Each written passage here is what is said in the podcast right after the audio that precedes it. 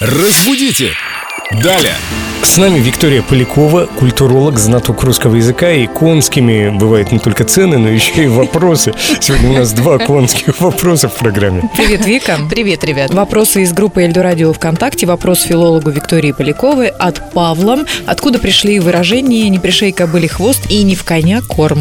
Что они означают? Спасибо большое за вопросы. Но сразу скажу, что оба этих выражения пришли из народа. И фразеологизм «не пришить кобыле хвост» означает какое-то бесполезное действие. Кстати, в русском языке есть очень много аналогичных синонимов этому выражению. Например, как «зайцу пятая нога» или «собаке пятая нога», или как «рыбке зонт».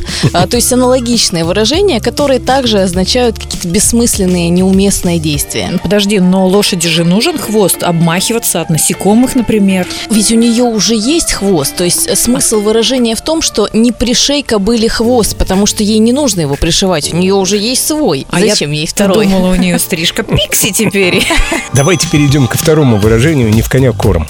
Да, да, точно так же пришло к нам в это выражение из народа. Кстати, раньше оно было более длинным. Оно звучало «на худого коня корм тратить». Все равно, что в худую кадушку воду лить. Он все равно не поправится. Да, это значит, что какие-то усилия уходят в пустоту. И часто говорят так о худых людях, которые много-много-много едят, как я, и не толстеют.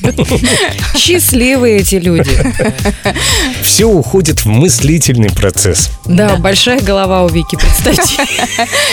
Чупа-чупс. Спасибо тебе, дорогой Чупа-Чуп, за такую интересную историческую справку по нашим конским вопросам. И до встречи в это же время в следующий раз. Да, пока, Вика. До встречи, ребят. Разбудите!